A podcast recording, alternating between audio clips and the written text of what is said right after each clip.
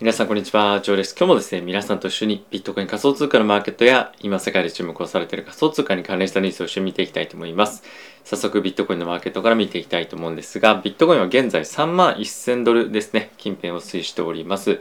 えー、昨晩大きく下落をしておりまして、最終的には一番低い、えー、水準に関しましては、えー、29,730ですね、ぐらいまで下落をしておりました。えー、その後、まあ大きくというわけではないんですけれども、リバウンドしているような状況ではある一方で、まあ、少しですね、やっぱりちょっとリバウンドもあの株式マーケットも含めて見てみると、まあ、若干ちょっと弱いんじゃないかなというふうに見ております。えー、直近の5日間のあの推移というところで見てみると、まあ、ここで大きく、まあ、あの下値をですね、ドーンと3万ドル割れてちょっといったんですけれども、まあ、その後リバウンドしていったものの、まあ、やっぱりあのもう一旦ちょっと跳ねていて、ここであの上値を抑えられるような感じ、まあ、次ももう一旦下げてまた反発っていうのでも、まあ、上値をあの、どんどんどんどん切り下げていっているような形になっておりまして、マーケットで今やっぱりその開圧っていうのが、ま非常に弱いのかなというのをこの辺りを見ても、え感じているような状況ではあります。で、一方でイーサリアムもですね、見てみると、まあ、同様の動きをえしております。まあ一応そのボリュームという観点で大きく出ているんですけれども、まあ、この5日間のチャートっていうところで見てみると、まあ、ちょっとヘッドショルダーじゃないんですけれども、やっぱりちょっと反発っていうのが、まあ、少し勢いあんまりないかなっていうのがこういったところを見てみると、えー、まあテクニカル的にも、まあ思われるんじゃないかなと思っております。はい。で、まあ今言ったようにちょっと株式市場も見ておきたいと思うんですけれども、まあ、例えば今一番相関が強いナスダックに関しては、えっ、ー、とですね、これまた5日間の,、まあ、の水準で見てみるんですけれども、これ今、のトレーディングセッションなんですね。で、大きく上げたんですけれども、今ちょっとずるずるずると下がってきてしまっているような形で、まあ、これが1日の幅なんですが、えっ、と、まあ、ここでですね、あのまあ、この辺からマーケットがオープンして、えー、一旦まあ下がったものをまた戻してきて、で、そこで最終的に今、アメリカ時間のまあクローズに向けて、まあ、どんどんどんどん今売られているような状況になっていまして、まあ、最終的にこれが、あの、まあ、あの、ナスダックに関しては前日比プラスで終えられると思うんですけれども、まあ、今ダウだったりとか S&P に関しては、えー、まあダウはマイナスで S&P はほぼフラットで、えー、終わってしまっているので、まあ、ちょっとやっぱり反発としては、まあ、少し弱いものに終わるんじゃないかなっていうふうに、まあ、僕はこの辺りを見ても、えー、見ております。はい。で、もう一つやっぱり今気になるポイントとしては、まあ、ルナですよね。ルナと、まあ、あの UST の、えー、ところなんですけれども、えー、ルナに関しては、えっ、ー、と、まあ、ちょっと冷やしで見てみますけれども、えー、まあ、こんな感じに、えー、なっておりますと。で、今24.2というところではあるんですけれども、まあ、これも今どんどんどんどん本当に安値を更新していってしまっているような形になっておりまして、まあ、サポートが全く今入ってないような状況には、え、なってると。で、プラスボリュームも非常に多く出ているので、えまあ今マーケットがまさにここに大きく注目しているっていうのが、まあ、こういった取引高っていうところから見ても、え、わかるんじゃないかなと思います。やっぱりあと他のえトークに関してはやっぱ結構しっかりバウンド、バウンドでバウンスバックしてるんですね。なのでまあ本当にもう1負けじゃない1負けって何ていうんですか1人負けみたいな感じになってると。で、やっぱりその、あの、まあ、今後のこのルナがどうなっていくかっていうのを見ておきたい、見ていく上で、この UST ですね、えー、まあ、非常に重要だと思うんですけれども、まあ、一旦はですね、0.61というところまでステーブルコインにもかかわらず、まあ40%ぐらいペックが外れるような状況もありました。で、今はですね、一旦ちょっと戻った後、この0.9近辺でちょっとまあ推移はしている一方で、やっぱりマーケットとしてもう一段リスクオフみたいなものがあると、まあ、このペックがさらにまあ、外れて0.9を大きく割り込むタイミングっていうのも、まあ、出てくるんじゃないかなと思いますので、まあ、このあたりは、え、注目をしておきたいポイントかなと思います。あとはですね、時価総額っていう観点で言うと、まあ、このテラの方が、え、ルナをですね、まあ、テラじゃなくて、えっと、UST の方が、えっと、ルナをですね、抜いてしまってるんですね。なので、まあ、本来であれば、あの、このドルペックを維持する上で、えー、ルナの方がですね、時価総額多く、まあ、あるべきではあるんですけれども、まあ今、あの、そういう状況にないということもあるので、まあいつ何が起きてもちょっとおかしくはない状況かなと思うので、まあ常にこのあたり僕は目を光らせていきたいかなと思います。まあ、あとはこのあたりについてはですね、えっ、と、僕の LINE のえー、公式アカウントの方でも、まあ、随時何かあれば、えー、発信していきたいかなと思いますし、まあ、こういったような似たようなケースも他にもあればですね、そういったところもどんどんどんどん LINE 公式アカウント使ってメッセージ配信していきたいと思いますので、えー、ぜひご興味ある方は登録していただけると嬉しいです。はい。で、今日もですね、マクロ関係のニュース及び、まあ、仮想通貨に関連したニュース皆さんと一緒に見ていきたいと思うんですがまずはですねこちら見ていただければと思います、えー、UAE と、まあ、サウジアラビアのですねエネルギーに関連した、まあ、あの担当大臣みたいな方々がいらっしゃるんですけれども、まあ、今ですねアメリカがノーペックというですねあの、まあ、今後、まあ、原油のまあ、増産だったりとかあとま産出に関して、まあ、規制をボリュームかけていきますよっていうような今あの検討をですね国内で今しているわけなんですけれども、まあ、それに対して警告をするような意味で、えー、今後もしそういうようなことが本当に起こるようであれば原油の価格に関しては2倍3倍に増えていきますよということを言っています。で、これ結構本当に重要なポイントだなと思うんですけれども、まあ、今世界的にロシアから原油を輸入しないという方向にヨーロッパも含めなってますよね。でそんな中やっぱりアメリカが頼れる国というか仲良くこれまでしてきた国っていうのは、サウジアラビアだったりするわけなんですよ。サウジアラビアっていうのは世界で最も原油を産出している、えー、まあ、大国なんですけれどもまたプラス UAE ですね。でこういったところに対して、まあ、このノーペックというそのどんどんどんどん、まあ、その原油の産出を減らしていきましょうみたいなことをですね国内で議論している中で、まあ、今ロシアから世界中がこの原油を輸入できなくなってるしない方に行こうっていうになってる中、まあ、こういった UAE だったりサウジアラビアに頑張ってもらわないと、まあ、その増産みたいなのはやっぱできないわけですよね。だからそうなってくるとやっぱり彼らに対して、まあ、多少なりとも配慮ある発言 というか、まあ、そういったことも必要になってくると思いますし、まあ、そこのこういった国々の協力を得られなければ、まあ、原油高のさらなる高騰っていうのは、まあ、目に見えてるわけなんですけれども、まあ、そういったところはアメリカは全く意識してないというかやっぱりその今世間で注目をされてる、まあ、あの再生可能エネルギー使いましょうとか ESG まあ、SDGs みたいなところにまちょっと注力しすぎていて、まあ、目の前に本当に必要なことっていうのがまあ見えてない状況になってるんじゃないかなと思います。はいまあ、こういったところもあって今後の、えー、原油のですね高騰っていうのも、まあ、視野に入れておかなければいけない状況が、まあ、来るんじゃないかと思うので、まあ、この辺り非常に重要なニュースなのかなと思っております。はい、でもう一つなんですけれども、えー、今の、まあ、現在のですね FOMC のメンバーでもあるウォラーさん、えー、という方がいらっしゃるんですけれども、まあ、彼がですね今回発言していたのが、えー、1970年代に、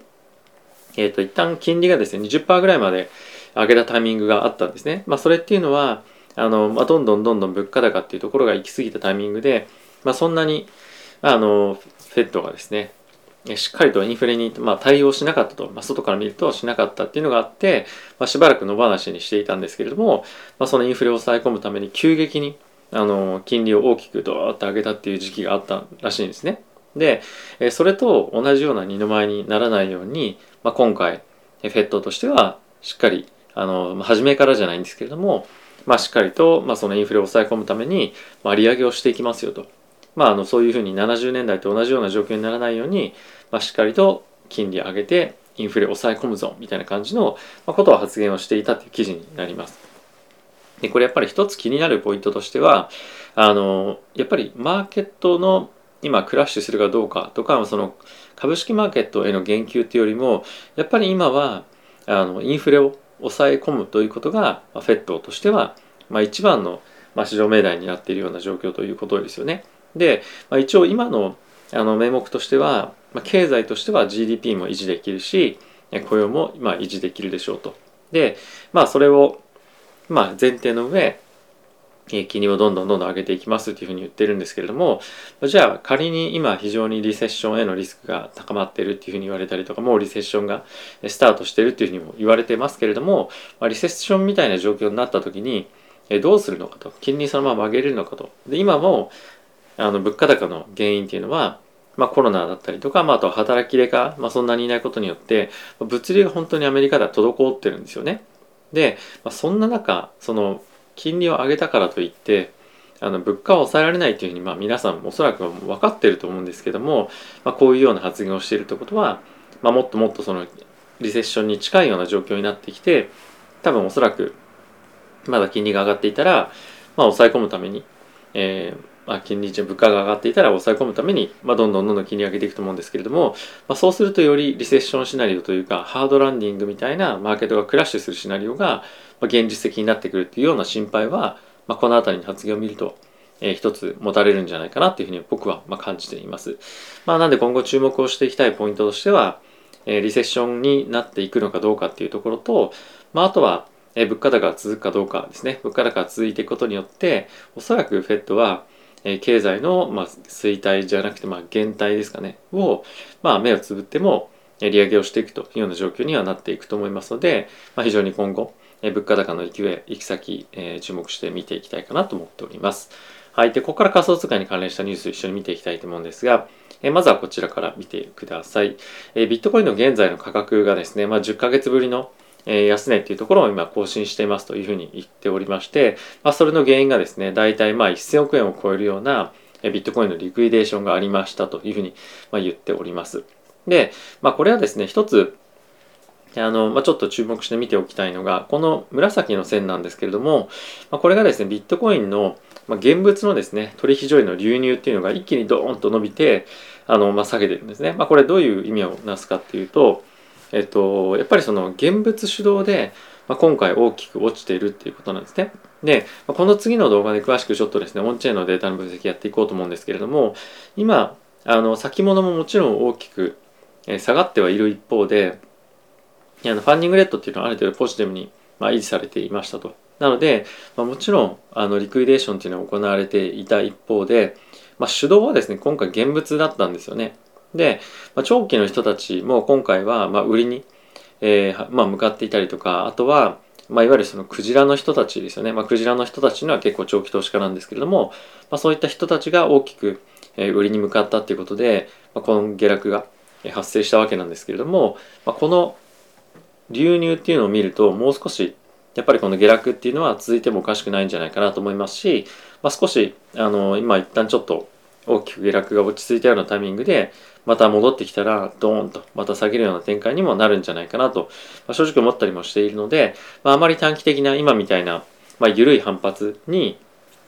まあ、乗じてロングするっていうのは、まあ、ちょっと危険かなというふうに僕は個人的には思っております。あとやっぱりまだルナとかですね、まあ、そのあたりのあの、まあ、注目が集まって、まあ、いますので、まあ、少しマーケットとして、まあ、いわゆるそのシステマチックリスクみたいなものを、まあ、警戒している人も、まあ、いるんじゃないかなと思います。はいまあ、あの詳しくは後ほどこういったルナ関係はですね別のタイミングで、えー、ちょっとニュース見ていきたいとは思っております。はい、なんか今変なあの案内出ましたけれども次のニュースいってみたいと思います。はい、で、えー、これ今現在のビットコインのまあ、マーケットであの保有者たくさんいますよね。その約半分の人たちが今現在あのアンダーウォーターというふうにまあ言うんですけれども、まあ、現在そのロスを抱えているような状況に、えー、ありますというような、まあ、こういう記事になっています。まあ、特に下の方に行くと、まあ、あのチャートとかっていうのはですね、まあ、これくらいしか、まあ、ないんですけれども、まあ、少しあの分かりづらいチャートにはなっているんですが、まあ、この赤のところがですね、ロスを抱えている人たちなんですね。まあ、ちょっとこれで見ると、まあ、半分までは、まあ、いけてないんですけれども、これにプラス加えて、このブレイクイーブンって、まあ、ほぼあの買った価格で持ってますっていう人たちの分を合わせるとちょっと見づらいんですが、まあ、約半分ぐらいになっているというふうにまあ言われています。なので、まあ、ここから先にまたどんどんどんどん下がっていくことによって、まあ、もっと大きな、まあ、ストップロスとかついてもおかしくないんじゃないかと思いますし、やっぱり今のタイミングで、さっきもちょっと話をしていた、まあ、長期投資家だったりとか、まあ、そういった、まあ、いわゆるこれまで長くビットコイン持ってた人たちのあの、まあ、売りが出てるっていうのは一つ大きな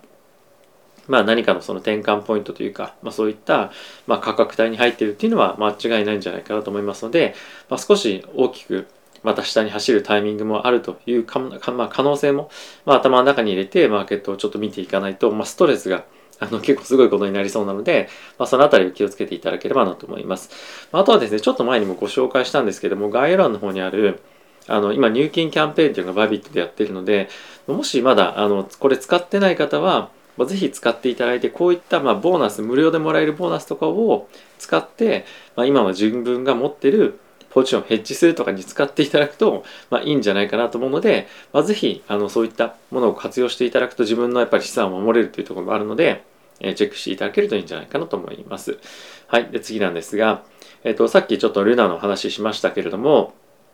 えー、今ルナがまあ大きく下落していますよね。で、そのタイミングで、バイナンスがですね、えっ、ー、と、取引というか、その引き出しですね。そう、 LUNA トークンの引き出しを、えー、まあ、中止、サスペンドしましたっていうのが、え、ニュースとしてなっておりました。まあ、今非常に大きく、えステーキングしてる、まあ、人たちも多いと思うんですけれども、まあ、そのステーキングをですね、まあ、今ちょっとできませんとか、まあ、外の取引所にあの、まあ、出すのはちょっと無理ですとか、まあ、あとはステーブルコインの UST も、まあ、預け入れしてる人も多かったと思うんですけれども、まあ、そういったのも、まあ、引き出し禁止に、まあ、一時あのテンポラリーで、え、したというようなのがニュースとしてなっておりましたプラスそれに加えて UST もですねあの板が0.7ドル以下で、まあ、売るっていうことができなくなったんですね。あの指し値しかほぼできできなくなったので0.7ドル以下にマーケットでですねうわーっていうふうにまああの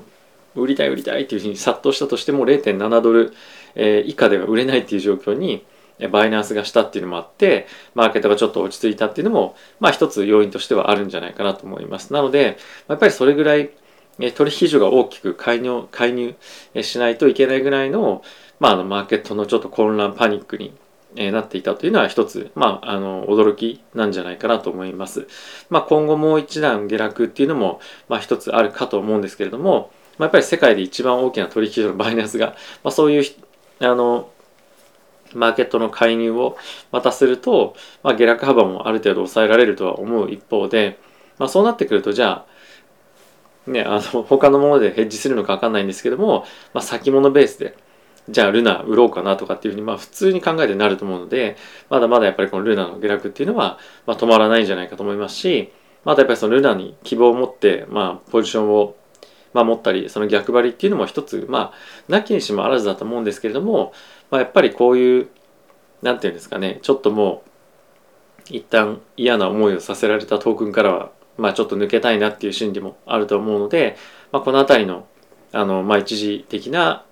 えー、ルナの引き出しだったり UST の引き出しの停止っていうのが、まあ、終わった際にはまた一段の売りっていうのが出るんじゃないかなと思うので、まあ、ホルダーの方は気をつけていきたいあのいただきたいですしあとはこれに関連したマーケットのショックみたいなものが起きる可能性もあるので、まあ、ルナホルダーでなくても、まあ、非常に不安定な相場は続くと思いますのでぜひ注意していただけると、まあ、いいんじゃないかなと思っております。